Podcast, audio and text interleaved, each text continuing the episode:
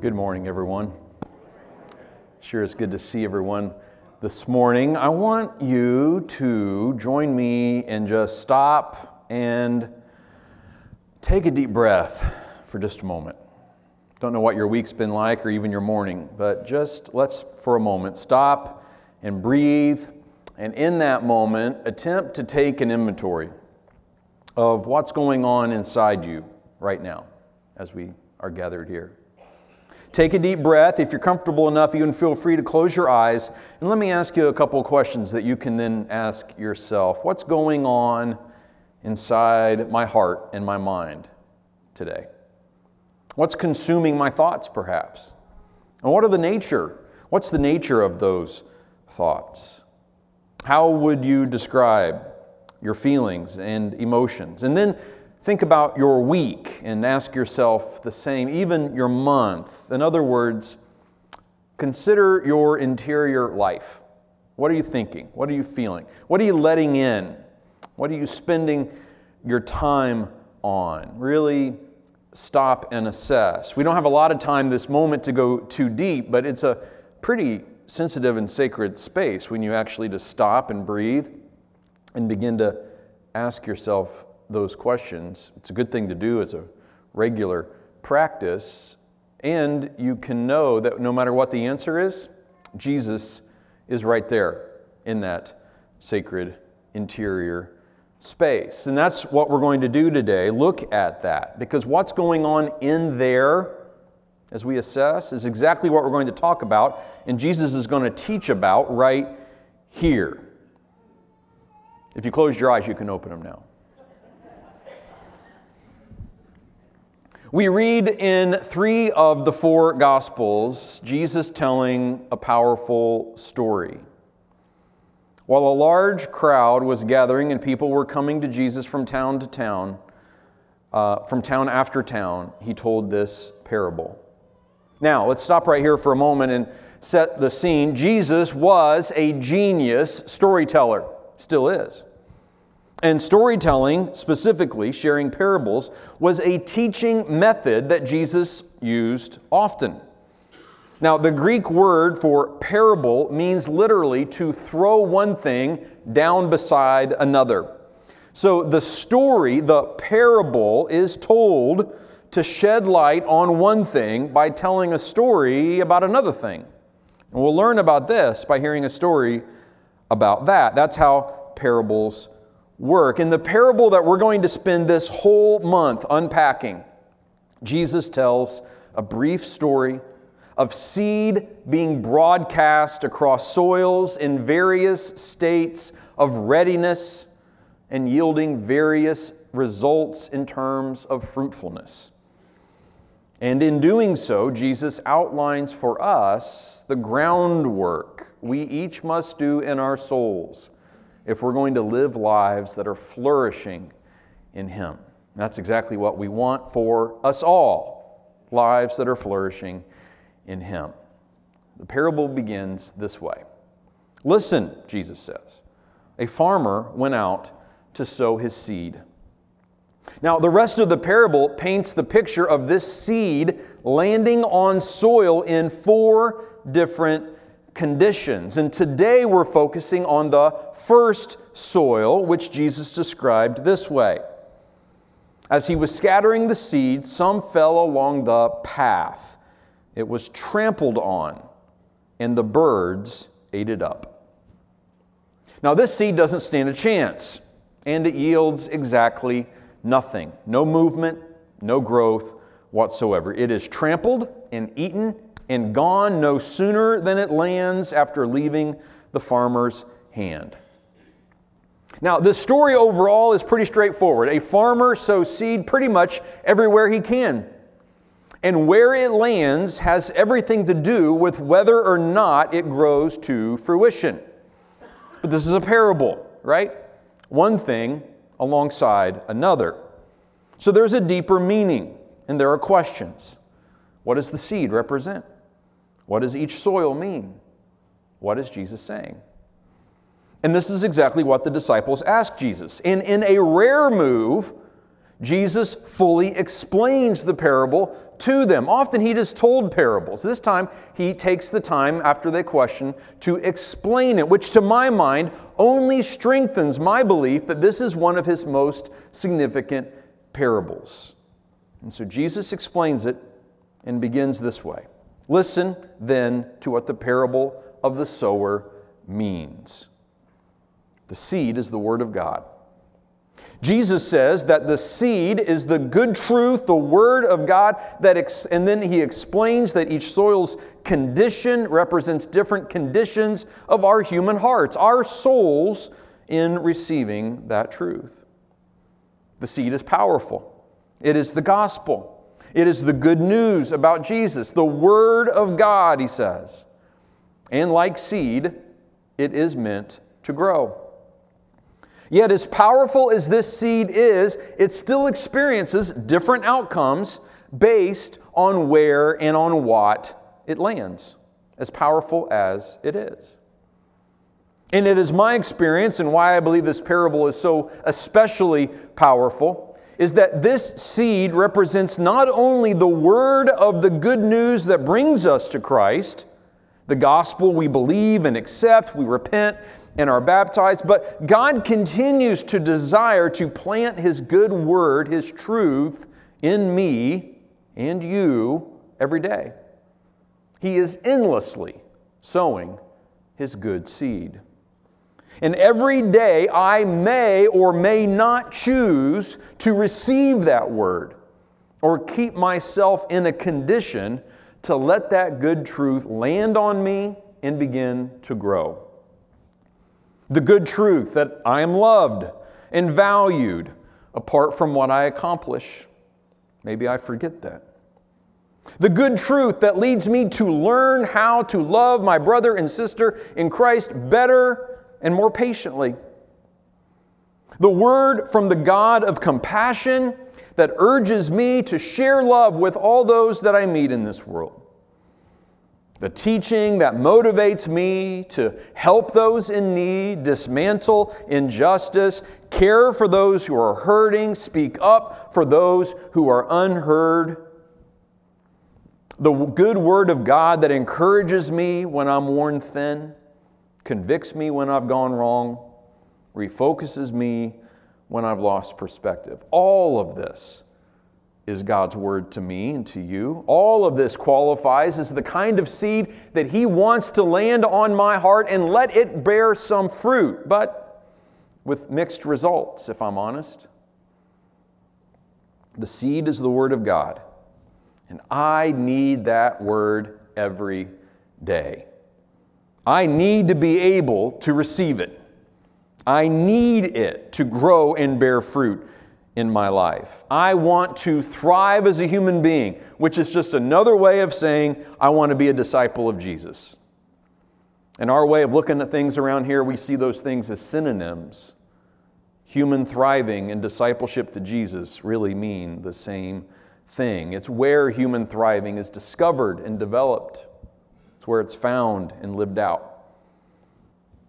There are four types of soil Jesus describes. I mentioned that.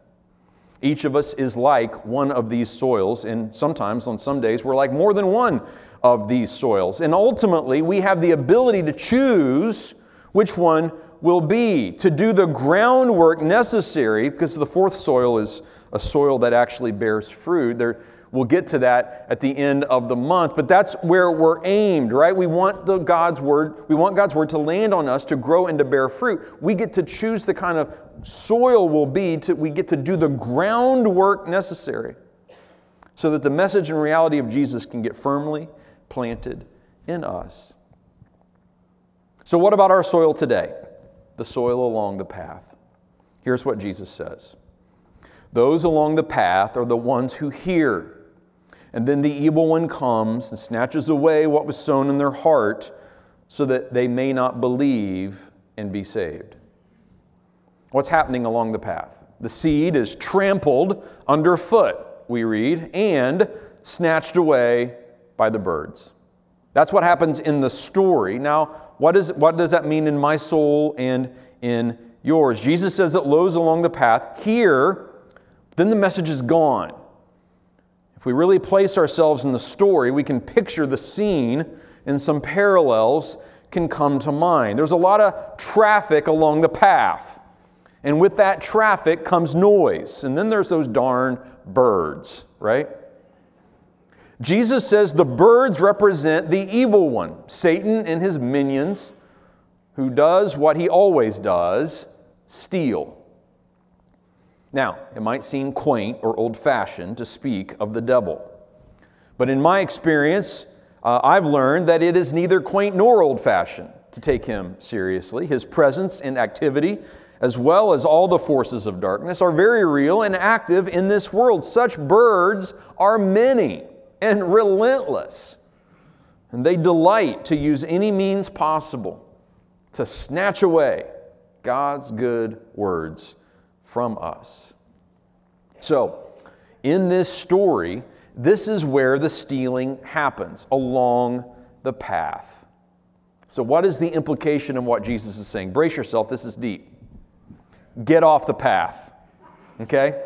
The path is not a place to be. At one point, Jesus declared that wide is the gate and broad is the road that leads to destruction, and many take that road. That comes to mind when I hear Jesus talking about this, this, uh, this, this uh, path this, that's trafficked enough to trample underfoot the good word of God. The path in the parable represents, to my mind at least, the ways of this world, a world doing life and trying to make sense of it apart from God. Now, the closer we live to that path, the more we let in its noise and its traffic, its way of thinking, its perspectives and points of view, the more familiar we become with it, the more we desire to fit in with it, the easier it is for the evil one to steal away whatever truth God land, from God that lands on us.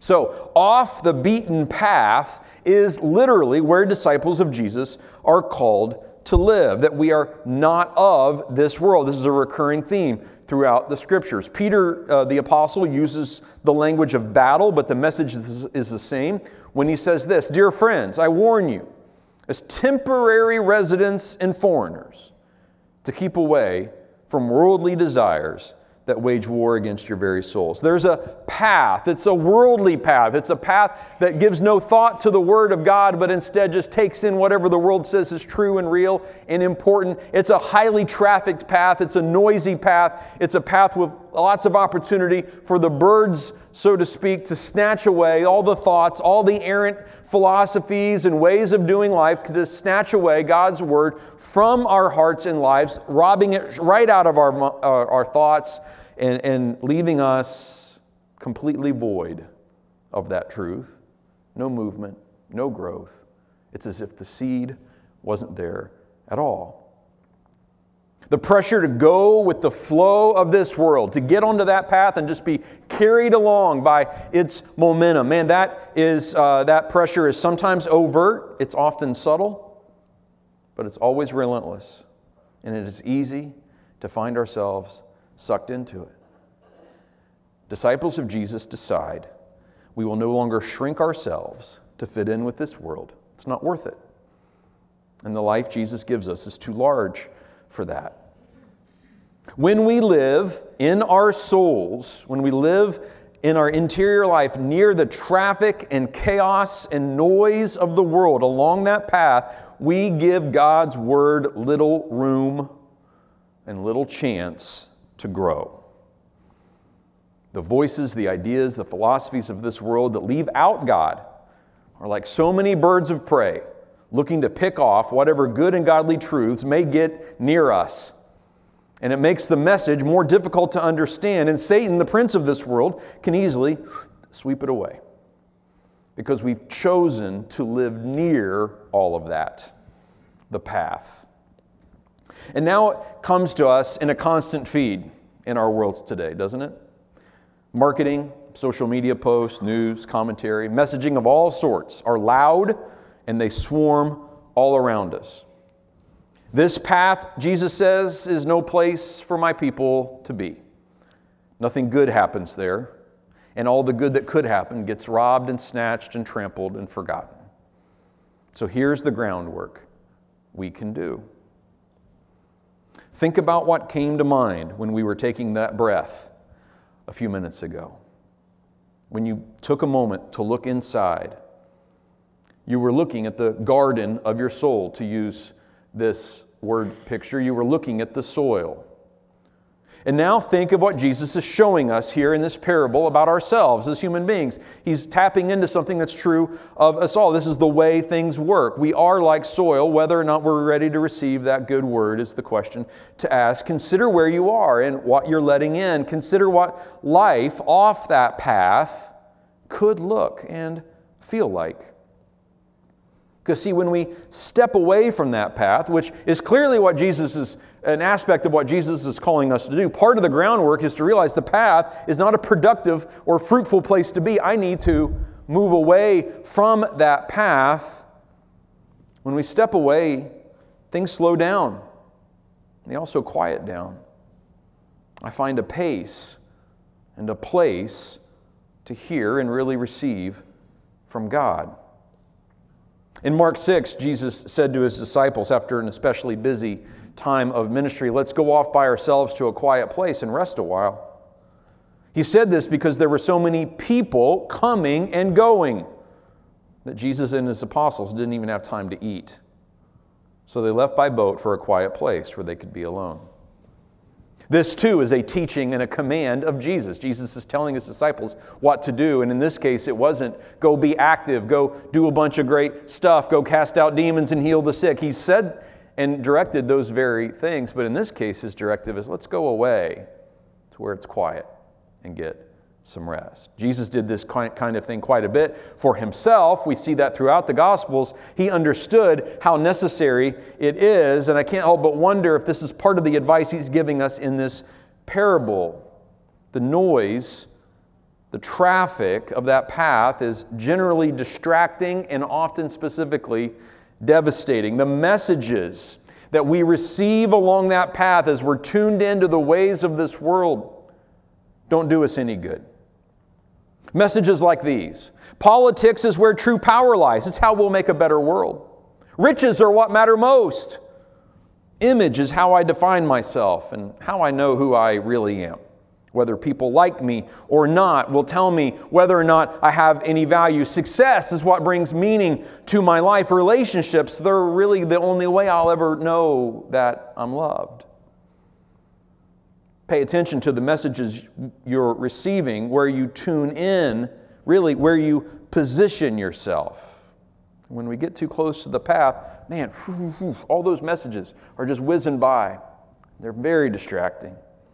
Like so many birds, they just snatch away any good thing that might be trying to grow in us? What is the information, the truth, quote unquote, that is being passed down that path? It makes sense to those on the path, but what makes sense to believers in Jesus does not always make sense to the world. Often it does not. What the world thinks is true is often misled and mistaken. So, if we want the Word to grow in us, and let's be clear, that's exactly what we want. That's just another way of describing what it means to let Jesus do His work in my life and to let His Holy Spirit move in and do and grow me in all the ways that He needs me to grow. And to develop as a fully formed human being in all the ways that are only going to be best for me. In this parable, the way you would phrase that is let that seed land and bear fruit. That's a good, good thing. If we want that word to grow, we've got to come away from that noise on the path of the world. Find some quiet where you can hear God, where you can hear the sound of seed falling on fertile soil. The sound of God's word landing on your fertile soul. Now, another word, another signal, rather, that we are soil that can sometimes be along that path is a full and crazy calendar. Right? Can anyone relate? I'm getting in your kitchen now, so I'm sorry about that, but not really. Okay, let's ask ourselves when we really stop, take that breath, assess what's going on in our lives, truly, really, does God's Word have room, even a chance, to actually grow when we think about the condition of our interior lives? The, the thoughts, the activities, all the, all the stuff. Corrie ten Boom was uh, a great author and uh, Christian. Uh, survived concentration camps in World War II, has a wonderful story, but she, she also has this great thing that she once said uh, If the devil can't make us bad, he'll make us busy. And there's a lot of wisdom in that. I don't know how you, you feel about that, but uh, if the devil can't make us bad, he'll make us busy. Because me distracted is about as much good in this world as me outwardly, overtly sinning, right? I'm still not doing much good either way. We are addicted, let's face it, to busy. That's one reason why we as a church are so committed to sustainable rhythms and a streamlined ministry calendar. We don't try to fill your calendar with a lot of church activities. It's far too easy to replace genuine discipleship with church activity, and it gets us nowhere in the end. And busy is usually accompanied by hurry, not present in the moment, restlessly striving for whatever we think is next, whatever we think is needed. Our calendar, our to do list must get it all done and fast, right? If something takes much time at all, it takes too much time. But there's this phrase that I've actually come across it two or three times in the last few months in my reading, uh, and it, it, it's applied in all kinds of areas archery, cooking, military operations, you name it. There's all kinds of ways this phrase is applied. And the phrase goes like this Slow is smooth, and smooth is fast. That it turns on its head the idea that to go fast is to be more effective, but instead, that often when you're doing something truly important, and guess what? Living your life each day, very important. Okay? We tend to underestimate the importance of our day to day lives. But who you are and becoming every day is a super important thing. And when we can slow down, we can begin to realize slow is smooth. Meaning, when I get in a hurry, I end up doing all kinds of things maybe I'll regret or, or I step on people in ways that I shouldn't, or I, I forget my priorities. But slow is smooth, and in the end, smooth is freer from error, right? And that ends up being fast because I don't have to go back and redo my stuff, right? And apologize to this person and regret that thing and all that other stuff, right? Slow is smooth, and smooth is fast. The principle holds true in our spiritual lives as well hustle, frenzy. The path is where the whole world seems to be. So much is happening there. And God's Word just becomes one of many, many messages. This, but this precious Word, friends, is worth moving off of the well worn path and creating some space to let it land and let it grow. This is our groundwork. Now, all of Jesus' teachings and his parables are, of course, insightful uh, and they teach us amazing things. But few of Jesus' teachings and stories are quite like this one. It is so immediately applicable to every single person every day because he's talking about each and all of us all the time. Every day he has good truth that he wants to let land on me, and every day my heart is in a certain condition, a certain level of receptivity or distraction or non distraction never ceases to be applicable to our true and real lives. Because listen, how God's word lands on your and my heart, the condition of our heart, our character, our life, who we are, is the single clearest determinant of whether we're going to find ourselves thriving or failing to thrive as a human being. How God's truth lands and stays or doesn't stay on us. That's why this parable is so insightful and important. Jesus is describing the type of life or person for whom God's truth doesn't stay, doesn't take root, doesn't bear fruit. And he's showing us that we don't have to suffer that outcome. He's showing us what we can do about it. We have choices to make, and we make them every day. Sometimes this is me and perhaps you as well. So we're going to spend all month in this parable. This was soil number one, the soil along the path. I find, and maybe you will too as we move through it, that sometimes you encounter a thing so true, so relevant to your everyday that you've got to stop and take it in. And that's what we're going to do this month. And that's what we do each Sunday. I'd encourage you to grab your bread and cup if you got one on your way in. Each Sunday we stop and we assess. The Bible says that when you take the bread and the cup, you should examine yourself. We stop and give ourselves a little bit of space to remind ourselves of what's true and to listen for that seed falling on those hearts, that soil. In the middle of telling this parable, Jesus declared, Whoever has ears, let them hear. In Hebrew culture, to hear something was to truly hear it, as in to respond accordingly, not just let the sound waves bounce off our eardrums, right? Who among us as parents hasn't experienced this when we direct our kids to do something or stop, stop doing something and we ask, Do you hear me? Right? What we're not asking is, Did the sound waves that left my mouth land on your eardrum? It's not what we were asking, right?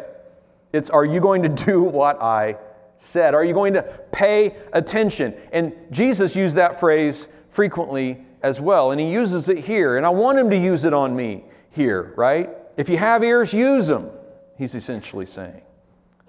Apply this and let it sink in.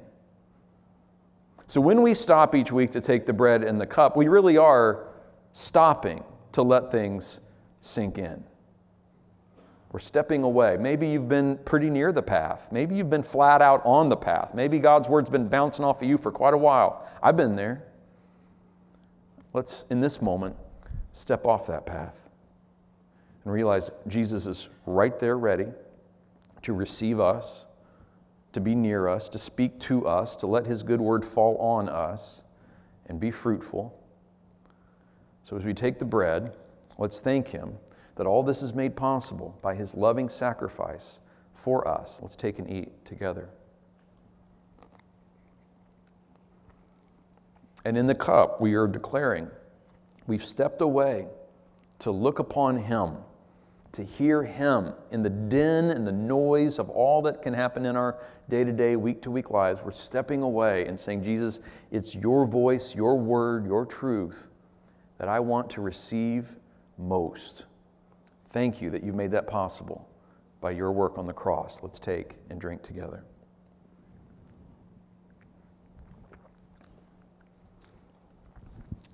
Let's pray. Lord, we thank you for this small but powerful story that reminds us, Lord, that our interior lives, what's happening in our soul, is the most important thing that's going on in us, not our calendar or our to do list, but our soul. And Lord, thank you that you graciously, patiently, and, and without fail are broadcasting, sowing your good word toward us. So, Lord, help us to receive it. A word that says we're loved, a word that says we're forgiven, a word that says we're worthy, that you know us, that you have plans for us, that you want to, you want to, by your grace, leave behind the things that have held us down help us to see how we can move forward in, in a light filled and loving life. Help us to realize that with you, Lord Jesus. May your word bear fruit in us. We thank you for this. In Jesus' name, amen.